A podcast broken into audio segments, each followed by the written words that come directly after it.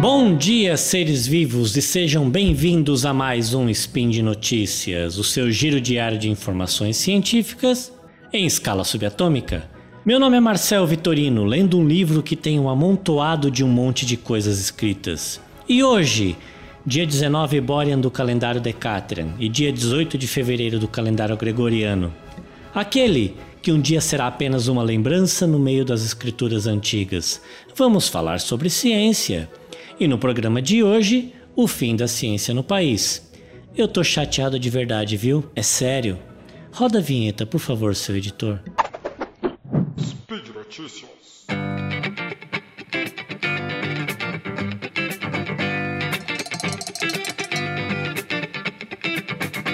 No início deste ano, lembrando que estamos em 2020, uma das declarações que mais me deixou chateado, para não dizer puto, foi a do nosso presidente dizendo que, abre aspas, os livros didáticos são um amontoado de um monte de coisas escritas. Uma declaração dessas é um prato cheio para aqueles que produzem memes, mas também é muito preocupante, pois só confirma um anúncio que foi feito em 2018 durante as eleições sobre o fim do financiamento da ciência em nosso país. Naquele momento escrevi um texto aqui no Portal Deviante a esse respeito e gostaria de trazer a discussão à tona novamente. Então vamos começar falando sobre economia. Após um período muito favorável para a economia brasileira, o país nos últimos anos entrou em uma crise originada por uma cadeia de fatos que derrubaram a confiança no mercado brasileiro. Parte desses fatos tem origem política, como o impeachment da Dilma Rousseff, o enfraquecimento das instituições, nossos deputados e senadores que não legislam a favor da população, uma rede de corrupção descoberta pela Operação Lava Jato, entre outras. Porém, boa parte desses fatos tem origem econômica, em que o país é extremamente dependente de exportação de commodities, cujo preço é determinado pelo mercado, e existe pouca margem de, de negociação por se tratar de um produto de baixo valor agregado. Também é importante mencionar que houve um grande impacto negativo pela perda de mercado da Petrobras e problemas causados no setor agropecuário com a operação carne fraca. Mas não é apenas de fatos isolados que um país passa por uma crise em seu ambiente macroeconômico. Em 2015 e 2016, por exemplo, o PIB, que é o produto interno bruto do Brasil, teve crescimento negativo de 3,8 e 3,6% respectivamente, caracterizando uma recessão. O crescimento positivo de 1% em 2017 não foi suficiente para cobrir a queda dos anos anteriores, nem cobrir o aumento da dívida pública deixada por governos anteriores e elevada no governo atual. Somando-se a esse fato, temos um aumento expressivo nas taxas de desemprego, chegando a 13,1% em maio de 2018, deixando quase 28 milhões de brasileiros desempregados. Pela ótica das despesas, o PIB é determinado a partir da somatória das demandas finais, representada pela absorção do mercado interno e do mercado externo. Ou seja, de um lado temos o PIB, que é o produto interno bruto, que são as riquezas geradas pela agropecuária, indústria e serviços, e do outro lado temos dois grupos: a demanda agregada, que é a soma do consumo estimulado pela renda e pelo crédito, investimento produtivo realizado pelas empresas e os gastos do governo na esfera, na esfera federal, estadual e municipal. E também a balança comercial, somando as exportações e diminuindo as importações. Em uma economia em crise, onde o volume de recursos arrecadados por impostos se reduz também por conta do enfraquecimento do consumo, restam poucas alternativas para que a conta feche no azul. Por exemplo, o aumento das alíquotas de impostos ou a redução dos gastos no governo.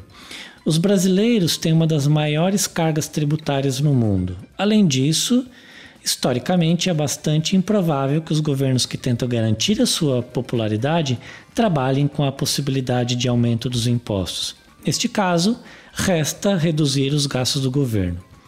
Os gastos do governo, que representam uma boa parcela do PIB, são determinados por todas as despesas realizadas para manter a máquina pública funcionando e pelos investimentos realizados no país, como educação, ciência, saúde, saneamento básico, cultura, infraestrutura, etc.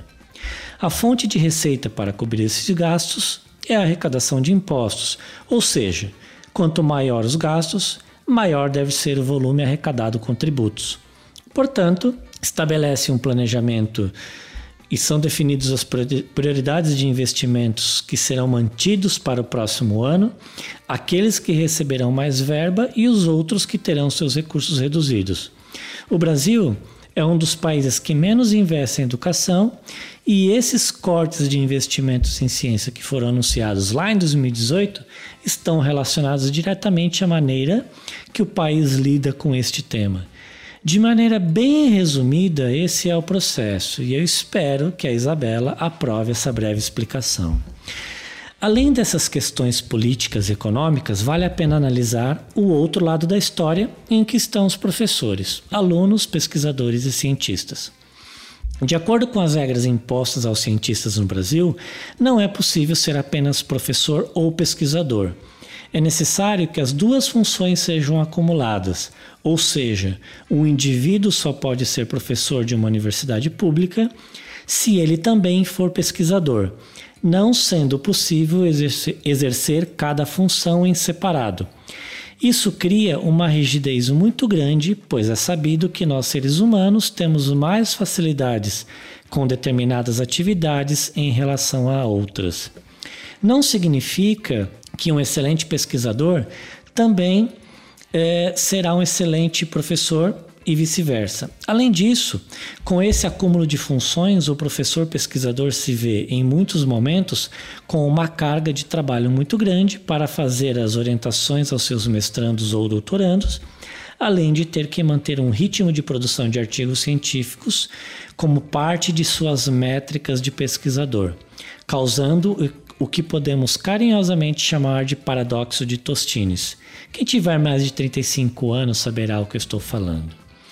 Um dos argumentos que é bastante discutido entre os acadêmicos é que a pós-graduação tem o objetivo de formar excelentes recursos humanos, pensadores que conseguem olhar para a sociedade, enxergar os problemas presentes e futuros e gerar conhecimento para que esses problemas sejam resolvidos. Outro argumento que se contrapõe a esse é que grande parte das pesquisas são realizadas durante a pós-graduação, transformando o pós-graduando em um prestador de serviço, trazendo foco para seu conhecimento individual, porém, sem tanto poder de escolha para seguir os caminhos de sua pesquisa. O argumento do foco na formação de recursos humanos de excelência reforça a ideia de que a pós-graduação deve ter financiamento público, pois este cientista poderá desenvolver ou devolver valor à sociedade no futuro e pagar esse investimento.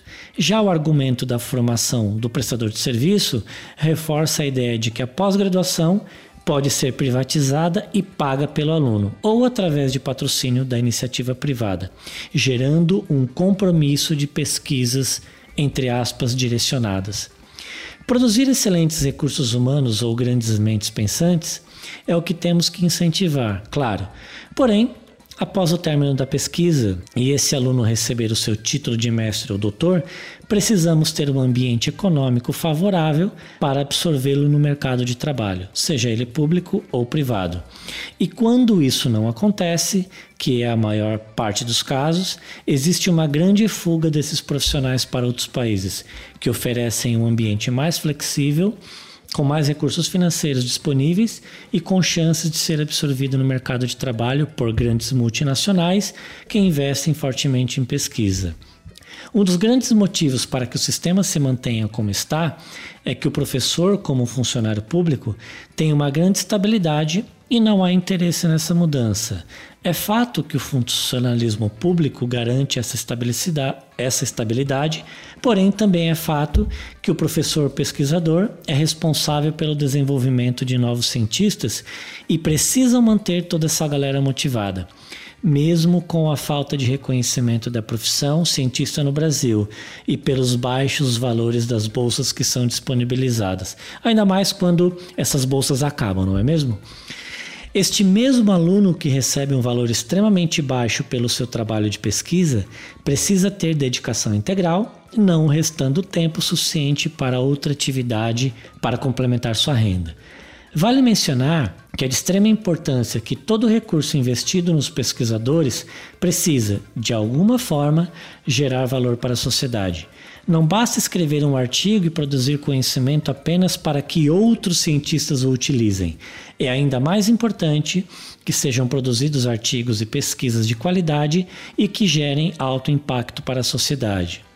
Em conversa com alguns alunos da USP lá de Ribeirão Preto, que defendem fortemente o liberalismo econômico no modelo de ensino superior, algumas medidas poderiam provocar uma revolução neste modelo, de acordo com eles. Criar um equivalente à Lei Rouanet para a ciência para melhorar as condições jurídicas, desburocratizar e incentivar o ingresso de recursos da iniciativa privada em pesquisa. Distinguir as funções de professor e pesquisador, onde o professor seria funcionário da universidade e o pesquisador manteria sua pesquisa através de financiamento federal, estadual e ou privado. Neste modelo, o pesquisador exerceria sua função seguindo as regras do setor privado ou público, similar ao modelo americano de financiamento público de pesquisa. Alfândega livre para importação de insumos científicos, reduzindo os entraves de liberação desses materiais para os laboratórios de pesquisa reconhecimento da carreira de cientista no Brasil, tanto pelos órgãos públicos como pela sociedade. Dessa forma, esse profissional pode receber dignamente pelo seu trabalho e também ser cobrado por métricas de produtividade.